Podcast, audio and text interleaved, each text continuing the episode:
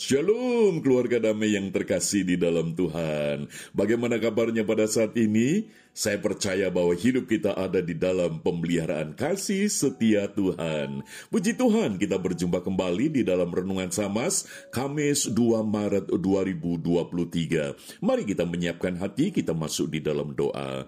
Bapa Surgawi, kami mengucap syukur hidup kami ada di dalam kasih setiamu. Dan sebentar kami hendak merenungkan firman-Mu, kiranya Roh Kudus mengurapi setiap kami.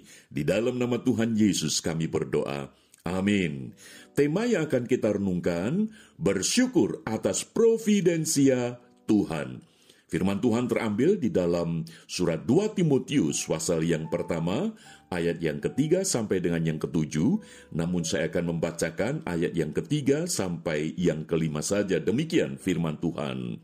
Aku mengucap syukur kepada Allah yang kulayani dengan hati nurani yang murni, seperti yang dilakukan nenek moyangku, dan selalu aku mengingat engkau dalam permohonanku baik siang maupun malam. Dan apabila aku terkenang akan air matamu yang kau curahkan, aku ingin melihat engkau kembali, supaya penuhlah sukacitaku.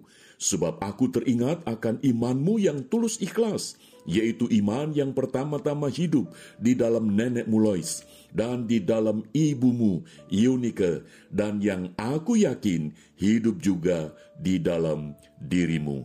Demikian firman Tuhan. Keluarga damai, Rasul Paulus mengucap syukur atas providensia Tuhan, yaitu atas pemeliharaan Tuhan kepada Timotius.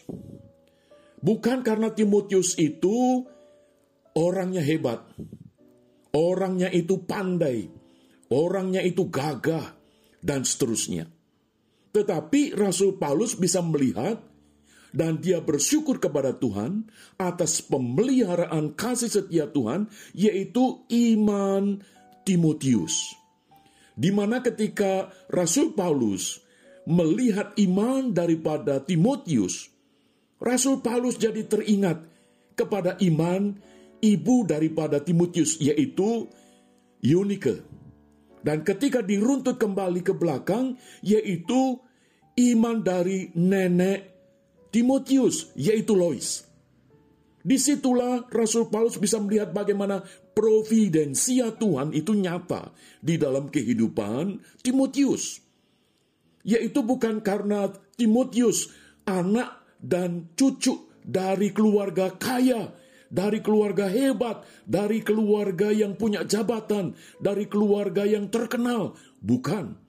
Tetapi Paulus bisa melihat providensia Tuhan itu bukan pada status sosialnya, bukan pada kekayaannya, jabatan, dan seterusnya. Tetapi kepada iman. Iman yang pertama-tama ada di dalam nenek Timotius, yaitu Lois. Lalu kemudian iman di dalam ibu Timotius, yaitu Eunike. Dan saat ini iman yang berada di dalam providensia Tuhan itu hidup juga di dalam diri Timotius. Keluarga damai, saya kira ini menjadi penting. Ketika kita mengucap syukur kepada Tuhan atas pemeliharaan Tuhan, itu bukan karena sakit menjadi sembuh, dulu terpuruk menjadi sukses, dulu miskin menjadi kaya, lalu kita percaya bahwa inilah providensia Tuhan. Karena sembuh, karena sukses, karena kaya. Bukan. Mari kita belajar daripada Rasul Paulus. Bahwa providensia Tuhan yang paling indah adalah iman. Iman yang terus turun-temurun dimiliki dari nenek, lalu ke anak, lalu ke cucu. Jadi bagian surat yang dikirim oleh Rasul Paulus kepada Timotius yang sudah kita baca ini mengingatkan kepada kita sekalian bahwa Tuhan memelihara iman. Dan itu jauh lebih utama, itu jauh lebih penting. Sehingga di dalam sakit, iman itu tidak goyah. Ketika di dalam kondisi terpuruk, iman itu tidak goyah. Bahkan di dalam kondisi yang miskin, melarat, iman itu tidak goyah. Inilah yang perlu kita syukuri, bahwa ada pemeliharaan Tuhan, ada providensia Tuhan yang nyata. Maka itu, keluarga damai, mari kita belajar untuk bersyukur sebagaimana Rasul Paulus. Bersyukur bukan karena keadaan, tetapi karena iman yang melampaui keadaan. Dan itulah yang akan menolong di dalam kehidupan setiap orang yang percaya kepada Kristus. Maka itu ketika saat ini kita sebagai nenek, sebagai kakek, ketika kita melihat iman daripada anak, cucu kita, bahkan cicit kita, mari kita bersyukur supaya Tuhan memelihara anak kita, cucu kita, cicit kita.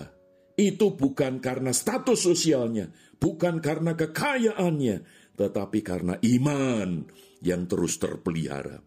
Keluarga damai, biarlah ini menolong kita untuk kita mengucap syukur, bukan karena keadaan, tetapi karena iman yang mampu, kuat untuk menghadapi segala keadaan. Mari kita berdoa. Bapa Surgawi, terima kasih untuk firman-Mu, supaya kami boleh belajar sebagaimana Rasul Paulus bersyukur atas providensia Tuhan, yaitu atas iman yang nampak, yang terwujud di dalam kehidupan. Terima kasih Bapa, di dalam nama Tuhan Yesus kami bersyukur. Amin. Keluarga damai, kiranya kita bersyukur atas providensia Tuhan. Tuhan Yesus memberkati. Amin.